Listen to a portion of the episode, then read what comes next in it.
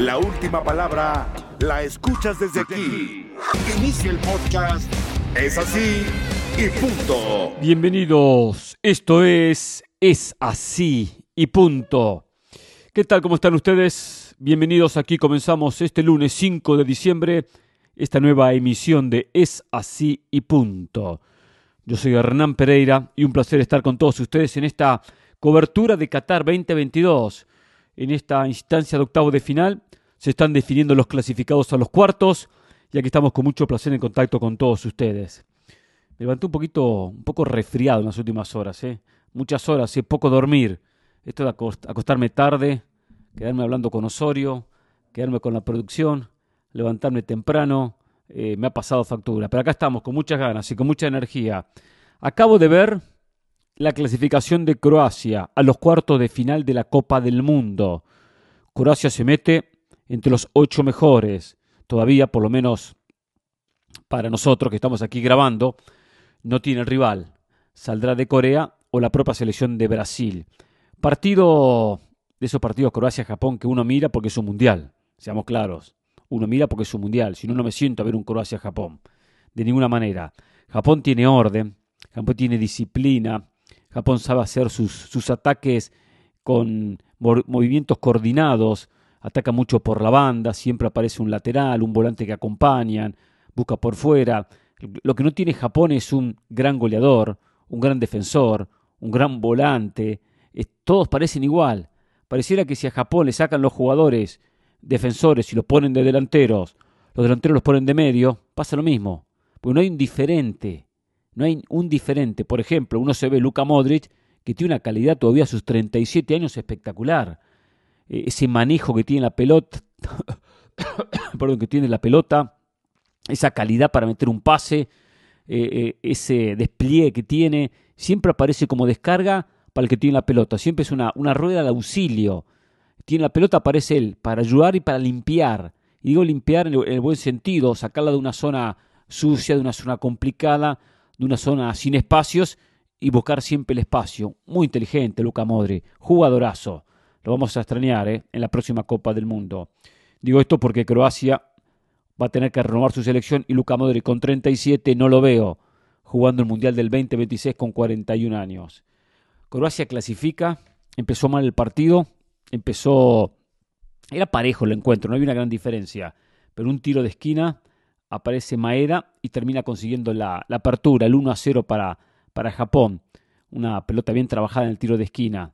Japón insinuaba mucho eh, por las bandas por fuera. Y ahí es donde mejor juega Croacia, en la segunda etapa, porque el gol llega recién en el cierre del primer tiempo, minuto 43.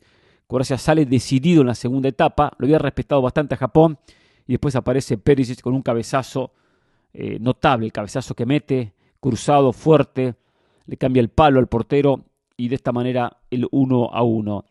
Después los dos tuvieron situaciones, siempre deja mejor sensación Croacia porque tiene jugadores de categoría, no solamente Luka Modre, eh, Brozovic con toda su experiencia, el propio Perisic, eh, Kramaric en el frente del ataque, tiene un conjunto que ha tenido ya la experiencia de muchos campeonatos, la experiencia de la última Copa del Mundo, porque este equipo, gran parte de este equipo jugó la última Copa del Mundo, igual no logró nunca encontrar la vuelta a Japón. Es un equipo, incómodo Japón, un equipo difícil Japón. Como digo, no, no, no tiene al Luka Modri, mucho menos al Messi, mucho menos al Mbappé, no tiene al diferente, no tiene ni, ni, ni al Luis Suárez digo buscando una comparación, pero sí tiene un compromiso colectivo y una idea muy clara.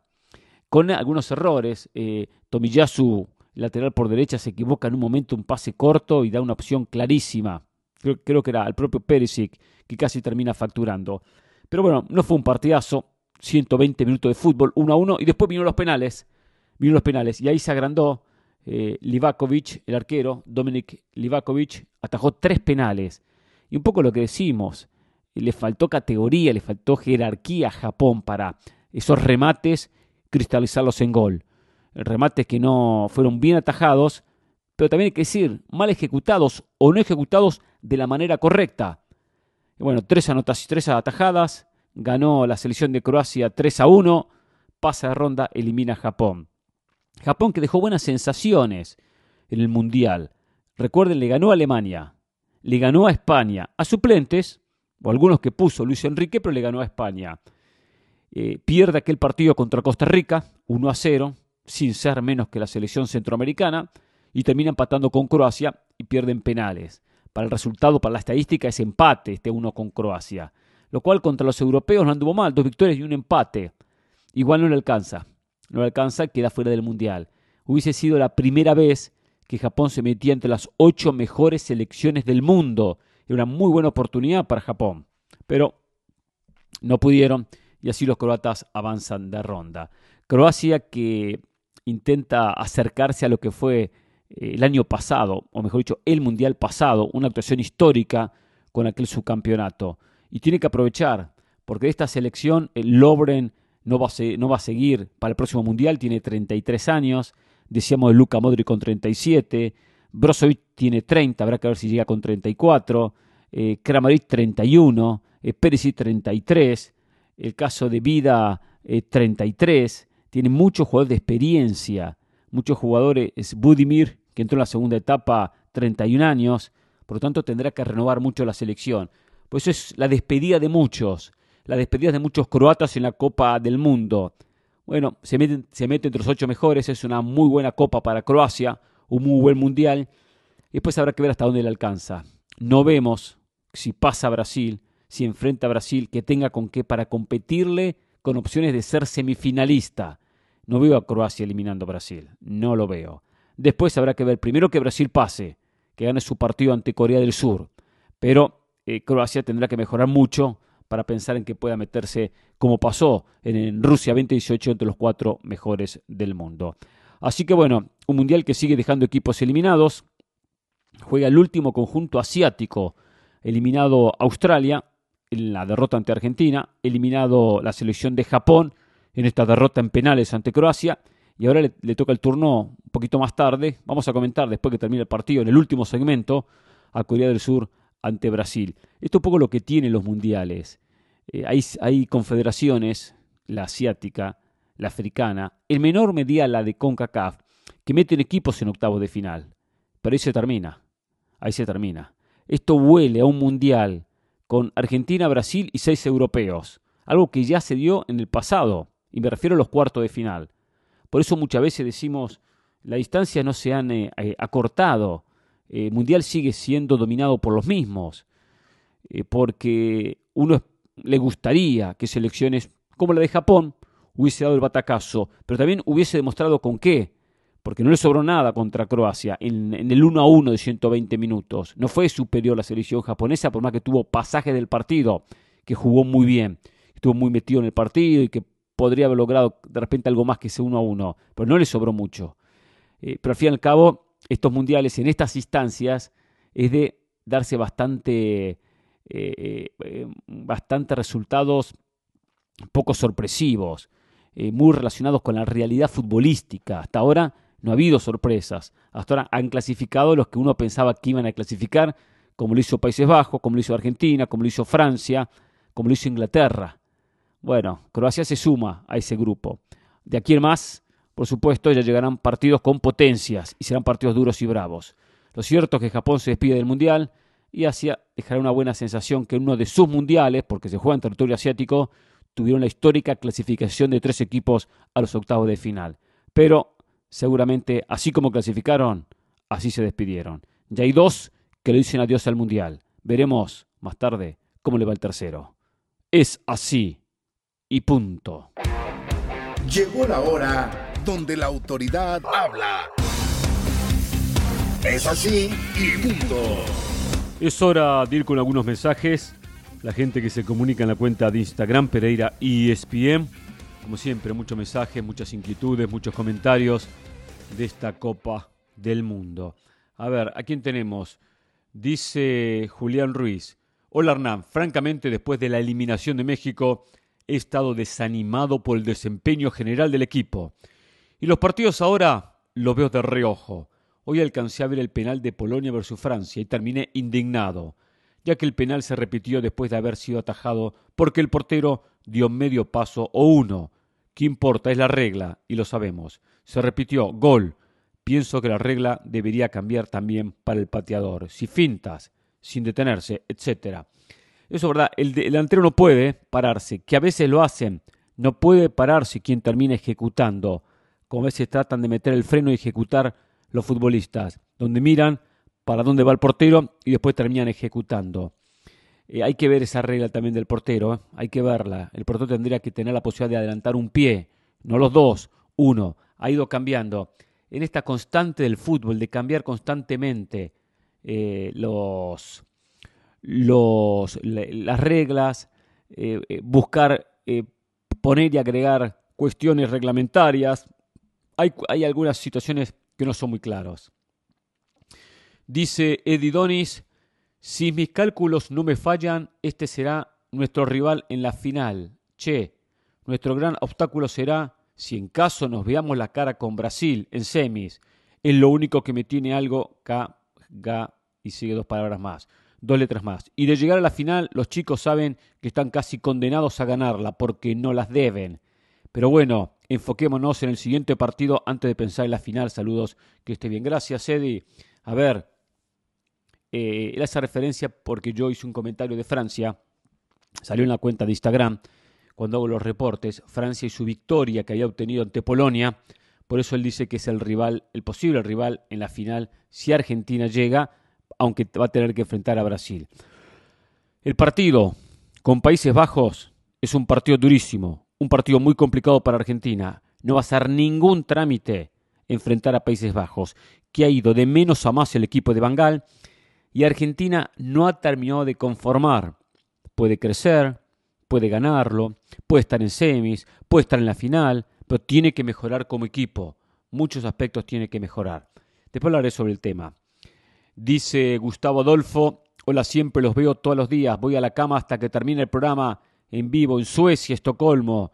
Dios los bendiga, los veo en vivo por YouTube. Perfecto. Le voy a poner a Gustavo que le contesté en esa así punto, así también nos sigue en esa así y punto. Super D. Dice, querido Hernán, he sido un seguidor de Es Así y punto desde el comienzo. Tengo un gran respeto por tu trabajo y tu conocimiento. He aprendido mucho de vos acerca de nuestro apasionante deporte. Argentino como vos, siento una gran devoción por nuestra selección. Quisiera saber tu opinión acerca de cómo ves el estado actual de Argentina contra Holanda, especialmente teniendo en cuenta cómo jugaron contra Australia. A mí no me convencen todavía. Deja muchas dudas. No he visto a la prensa comentar acerca de las deficiencias en la defensa. Contra Australia tuvimos suerte que no nos metieron dos goles más. Varias veces vi al Dibu y a la línea defensa cometiendo errores elementales que casi nos cuestan. En vez de patear la pelota al medio campo, la pasaban corta y prefieren mantener posición. El mismo problema que Argentina tuvo en el último mundial, sin importar quién es el arquero, Caballero, Armani. No es aceptable que Argentina continúa arriesgándose tanto en frente de su portería. Yo estoy de acuerdo con eso, ¿eh? estoy de acuerdo. Eso del toque en la salida, a veces abusando del toque, corriendo riesgos innecesarios. Este es el más alto nivel de fútbol internacional, no fútbol colegial. Y espero que nuestro técnico tenga una buena charla con Dibu y los defensas. Holanda no nos perdonará esos errores esperando con ansias escuchar tu opinión, se despide enviándote un abrazo de Seattle, Washington, Diego. Es así y punto. Gracias, Diego. Estoy de acuerdo. A ver, lo de Argentina. Argentina, de todos los que avanzó, fue el que más dudas dejó a los cuartos de final, con un rival inferior como Australia. ¿Que Argentina puede ganarle a Países Bajos? Puede ganarle. No digo que le va a ganar, puede ganarle. Pero va a ser un partido durísimo. Es un partido complicadísimo. Necesita Argentina mejorar su nivel mejorar lo hecho hasta ahora. Es verdad el tema defensivo. No me extrañaría, tengo una sensación, que para ese partido Scaloni ponga línea de tres. Que ponga a Martínez como tercer stopper sobre la izquierda con Otamendi, con el Cuti Romero, Lisandro Martínez, que es zurdo, para hacer salida por izquierda, con la presencia en el medio de De Paul con Enzo Fernández, por un costado Molina, por el otro Acuña, cerrando una línea de cinco estos dos, y adelante Messi, Di María y Julián Álvarez. No me extrañaría que ponga ese equipo, tomando en cuenta el potencial de Países Bajos, y siempre le gustó la línea de tres al técnico Scaloni. Va a ser un partido trabado, va a ser un partido donde se va a definir en pequeños detalles, va a ser un partido donde no van a montar los goles, tengo esa sensación. Porque Países Bajos no es un equipo de propuesta de ataque, eh, no es un equipo que trata de tener la pelota, hace daño al rival como se lo hizo a Estados Unidos sin tener la pelota. Lo espera y apenas recupera ataque profundo, rápido, iniciando por un costado, terminando por el otro y terminó así logrando un triunfo muy bien trabajado. Lo dijo Bangal. Perdón, tomo un poquito de agua. Lo dijo Bangal. Le dio un, paseo táctico a Berhalter. Se lo gané tácticamente y se lo ganó. Entonces, es un equipo trabajado muy bien en esos movimientos. Por eso tiene que estar muy atento a Argentina. Argentina tiene que mejorar como equipo. Sin dudas tiene que mejorar como equipo, si no, no le va a alcanzar en esta Copa del Mundo. Siempre hay en Argentina un extra que pone el futbolista. Está Messi, que jugó un gran partido en el segundo tiempo contra Australia. Primer tiempo le costó independientemente del gol. Entonces hay eh, elementos para pensar que Argentina puede dar ese salto de calidad o derrotar a Países Bajos. Pero el partido va a ser bravísimo. Daniel Tobón, buenas noches máquina. Me encanta empezar mi ruta a la una de la mañana en Hamburgo, escuchando tu podcast fresquito. Es una alegría para mi trabajo. La Copa América debería ser única. 16 equipos para todo el continente para una pre-quali, o sea, una calificación previa para los de CONCACAF. Y al revés, con la Copa Oro para los de CONMEBOL, y se la alternan cada dos años. Y la Libertadores debería ser única para, con pre-quali, o sea, una precalificación. Y quitando equipos, hay muchos por Argentina y está descompensada. También agrego mucho por Brasil. Así crecerá todo el continente. Un abrazo y siga así. Gracias, Daniel. Me alegro que esté en Hamburgo manejando y escuchando el podcast. A ver, sí sería bueno una Copa América eh, con todos. Y digo toda América. Una Copa Oro con todos. Sería muy bueno. Acá hay tantos intereses y no hay una buena relación. Y no han cultivado una buena relación con el y con CACAF. No lo han hecho. Entonces, cada cual piensa en su negocio, en su dinero, en sus equipos y no piensa en el resto. Eh, a Conmebol le viene bien el dinero de Estados Unidos, por más que hace mucho dinero con Copa América. Podría ser más, podría ser más. Y aparte ampliar la competencia, por ejemplo, a 16 equipos. A CONCACAF le conviene muy bien el fútbol de, América del Sur, el potencial que le dan jugadores como Neymar, como Messi, y si no las nuevas generaciones que van a estar en, una, en las próximas Copas Américas. Claro que le venía bien, le vendría bien, pero se ha retrocedido, no se ha avanzado, se ha retrocedido. Tengo la esperanza que por esta necesidad de México, de Canadá y de Estados Unidos de tener torneos oficiales y no solo amistosos en el transcurrir de este tiempo, de este proceso, vayan a jugar Copa América y pidan jugar Copa América o, no prioricen la parte económica, sí la deportiva, y de repente se dan ante algunos deseos de Comebol, que Comebol tiene muchos patrocinadores y ha mejorado mucho en el aspecto Copa América y premios. Entonces, por ahí, eh, buscar la manera que sea por una cuestión deportiva. Por ahí hubo un rumor también de jugarse en Canadá. Tengo dudas, de repente se termina jugando. Pero bueno, habrá que ver. Eh, a todos les serviría, le vendría muy bien. Y sería un buen fogueo, un buen crecimiento para toda América. Mauro Cunha, eh, gracias porque me manda el mensaje. Carlos Rodríguez, hola Hernán, aquí fiel al programa, felicitaciones. ¿Qué le parece Joaquín Lowe para Estados Unidos como técnico, campeón del mundo y habla inglés? Es una buena alternativa, ¿eh? es una buena alternativa Joaquín Lowe. Sí, experiencia tiene en los mundiales, experiencia en eliminatoria, en el gran nivel del fútbol.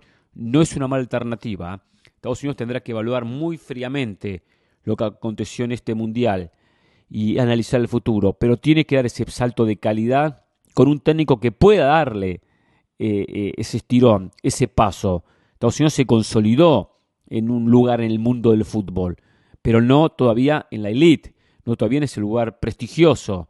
Y es importante para sacar esa ventaja y competir con los grandes equipos, sacar provecho de todo, de la estrategia, de la táctica, del nivel individual, del aspecto físico, de todos los aspectos hay que sacar ventaja para competir, perdón, para competir con las mejores selecciones del mundo. Por lo tanto, un técnico como Joaquín Lowe la verdad que sería buena, buena alternativa para Estados Unidos. A mí no me extrañaría que vaya a continuar Berhalter. No me extrañaría. Estados Unidos plata tiene que tener. Y llega un momento donde hay que invertir un poquito más. Porque el 2026 es su mundial. No va a ser campeón del mundo. pero por lo menos dar un salto de calidad y llegar a instancia decisiva. Va a tener un camino mucho más abierto, va a tener un mejor panorama, pero a la larga se va a enfrentar con una selección fuerte y ahí tiene que estar a la altura. Es así y punto. Llegó la hora donde la autoridad habla. Es así y punto. Ganó la selección brasileña, le ganó 4 a 1 a Corea, le pasó por encima, está en los cuartos de final de esta Copa del Mundo. La verdad, nunca pensé que iba a ganar con tanta facilidad Brasil. Por supuesto que era amplio favorito, eso nadie podía discutirlo, pero en 13 minutos, en 13 minutos, liquidó un partido. Porque aparece Vinicius a minuto 7 con el 1 a 0, Neymar al minuto 13 con el penal. Ojo, un penal que no hubiese sancionado, ¿eh? Esos penales donde existe el despeje del futbolista coreano, eh, también va y, eh, pone el zapato, el pie, el botín, Richarlison para despejar. Van los dos a despejar. Apenas un contacto, un roce de zapatos, de botines. No, no para cometer una infracción. El árbitro no dudó, pitó penal Clement Turpin. Estos penales que parece que a los grandes, a Brasil, Argentina, Portugal, se lo dan con mucha facilidad. Cuando están estas selecciones en juego no hay, no hay, no hay problema en pitar penal. Y del VAR nunca viene la indicación porque no lo ve, porque no lo revisa. Igual Brasil lo ganaba, ¿eh? con penal o sin penal lo ganaba igual. Porque después apareció Richarlison para marcar el 3 a 0, Paquetá para marcar el cuarto y ya está, liquear un partido. De nada sirvió el segundo tiempo, ¿eh? Quizás para que juegue, juegue Weberton, que entró en la segunda etapa unos minutos, el arquero suplente a los 34 años, dijo Tite, bueno, si existe un partido donde puedo poner arquero suplente es ahora. Quizá contra Croacia se me complica, quizá contra Argentina o Países Bajos mucho más, y ni hablar de la final. Por eso lo puso. Ha utilizado a los 26 futbolistas Tite en esta Copa del Mundo. Hasta Dani Alves, con sus 39 años, también se dio el lujo de, de entrar y de cerrar el partido en minuto 62 cuando reemplazó a Militao. O sea, jugó media hora de este partido definido. Lo Brasil es muy bueno, ¿eh? muy fuerte. Lo Brasil pisa bien en este mundial y da buenas sensaciones desde el comienzo del mundial hasta esta instancia de octavo de final. No hay dudas que cuando uno analiza hoy fríamente este camino, uno dice, Francia-Brasil será la final del mundial. Y todo hace suponer que sí, o por lo menos hay una insinuación que sí porque lo de Francia fue muy bueno y lo de Brasil ha sido muy bueno también. Porque no es fácil agarrar a un rival y liquidarlo tan rápido. Yo, por ejemplo, comparo lo de Argentina con Australia, lo que sufrió y lo que trabajó para ganar a Australia. Y Brasil contra Corea, que tiene un nivel similar al australiano Corea. Hay diferencias, compite en la misma confederación, pero no hay diferencias marcadas a favor de uno u otro. Corea está, lo tengo conceptuado como superior a la propia selección australiana y lo fácil que Brasil ganó y lo complicado que fue Argentina ganarle a Australia. Después los partidos son partidos, que hay que decirlo. ¿eh? Partidos son partidos, en otras instancias ya hay en juego otros factores, eh, se, se, equipara porque se plantea el partido de una manera inteligente o no se plantea de una manera inteligente, pero siempre mejor llegar como llega Brasil y no como llegan otros a las próximas instancias. Ojo que para un posible Brasil-Argentina primero tendrán que pasar ambos la aduana de los cuartos de final. Brasil contra Croacia es de pensar que no va a tener muchos problemas, no va a tener muchos inconvenientes contra Croacia. y Croacia le costó, y lo decía al comienzo de este programa, eh, ganarle a Japón en penales. Argentina tiene un compromiso más complicado ante Países Bajos para llegar recién a esa semifinal y tener el clásico sudamericano, que le vendría muy bien al Mundial, ¿eh? que vendría de manera notable. No se dieron muchos Argentina-Brasil en el Mundial. Yo recuerdo mucho el de 1990, aquel partido que casualmente lo gana con Maradona, eh, jugando con el tobillo inflamado, un pase a canilla y que Brasil lo peloteó a Argentina, lo peloteó, pero ganó Argentina 1 a 0, eliminó a Brasil y se metió en los cuartos de final de dicho mundial. Entonces, bueno, cualquier cosa puede llegar a pasar si se enfrentan, si se enfrenta, pero hay que pasar esta próxima aduana. Brasil también, el hecho de estar ganando partidos y ganar de esta manera, a veces lleva, y le pasó en otros mundiales, a veces lleva que se siente muy cómodo, se siente muy superior y hasta a veces en los partidos se siente superior. Porque hubo dos mundiales, el pasado y el 2010, y especialmente me queda muy grabado lo del 2010, donde Brasil juega contra Holanda en los cuartos de final. También venía muy seguro Brasil, ganándole bien. Y le gana Holanda, le iba ganando Holanda 1 a 0. lo que era antes Holanda, que hoy es Países Bajos porque cambió de nombre a partir del 2020. Le ganaba 1 a 0 Holanda. Y lo ganaba bien. Y era superior, estaba cerca del segundo.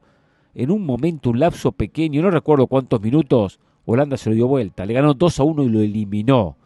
Esa es la confianza que a veces uno sin querer, sin querer menosprecia al rival o el partido, se relaja, se relaja. Yo no tengo dudas que Argentina se relajó contra Arabia también inconscientemente. Eh, como que es algo automático, voy ganando 1 a 0, me, me alunan tres goles, soy muy superior, este partido lo gano fácil y el equipo se relaja. En pocos minutos Arabia se lo dio vuelta. Bueno, eso es un capítulo que para Brasil tendrá que saber trabajar, porque le puede pasar en este mundial. Le puede pasar contra Croacia le puede pasar una ronda semifinal, contra Países Bajos. Contra Argentina es diferente, porque hay un clásico y hay mucho respeto de Brasil a Argentina. Entonces, desde ahí el partido va a ser de otra manera y va a ser mucho más cerrado. Ahora, contra Países Bajos le puede pasar como le pasó en ese Mundial del 2010. En el pasado juega contra Bélgica y también tiene algo similar. Y sufre mucho con un plantel muy bueno que venía jugando muy bien, con Tite como técnico y no pudieron contra los belgas y quedaron eliminados también en los cuartos de final. Ahora tiene a Croacia que es de los tres que menciono, aquella eh, Holanda del 2010 o aquella Bélgica del 2018 o esta, Croacia está por debajo. Por más que tiene eh, oficio, eh, mucha experiencia y tiene un plantel donde han sabido jugar partidos claves. Por algo llegaron a la final de la última Copa del Mundo. Pero hoy eh, Brasil y Francia se perfilan como dos equipos sólidos que van creciendo, que tienen la idea colectiva muy clara y aparte el peso individual, porque aparece Neymar o aparece Vinicius, definió muy bien Vinicius en el primer gol de Brasil, Richarlison que está teniendo una muy buena Copa del Mundo, como le decíamos el otro día de Mbappé, Mbappé y Griezmann y Dembélé que acompaña. Lo de Mbappé fue espectacular. Por ahora es la figura de este mundial. Entonces, eh, Brasil también cuenta con ese peso específico que dan jugadores diferentes que ante una situación eh, pueden llegar a, desequilibrar y complicar. Asia se quedó sin rivales, se quedó sin, representantes. Se fue Japón, se fue Corea y se fue Australia. Australia, por más que pertenece, siempre lo decimos, geográficamente a Oceanía, digo porque la gente después se encarga, le encanta pasar factura en estas cosas juega futbolísticamente hablando, sabemos, en territorio asiático. Lo cual, un poco más de lo mismo, ¿no? Dejan sensaciones buenas, dejan sensaciones de, de, tener un torneo mundial diferente a otros, con tres clasificados, pero en la primera del vamos a Dios. Estos son los equipos de segunda línea del mundo que les alcanza para octavo de final. Y ahí entra la barrera, ¿eh? ya para los cuartos es muy difícil que se puedan meter. Que casualmente lo que siempre México ha aspirado, ese famoso quinto partido, que es llegar a los cuartos de final. Cruzar esa barrera no es fácil. La han logrado selecciones eh, débiles de segunda línea, sí, muchos la han logrado. A veces por el propio camino, camino fácil, camino mucho más accesible, la han conseguido. Pero los candidatos ya dicen presente, como los mencionamos, y por supuesto como Brasil con este contundente triunfo ante la selección de Paulo Bento el, portugués también eh, enfrentó a Brasil sabiendo que había que atacarlo y jugó con un equipo más abierto, dándole espacios. Dijo, si me defiendo todo el partido, termino perdiendo. Pero esta es la, lógica eh, del fútbol, eh, que no hay una frase, no hay una manera de poder decir cómo enfrento a un equipo hombre por hombre superior.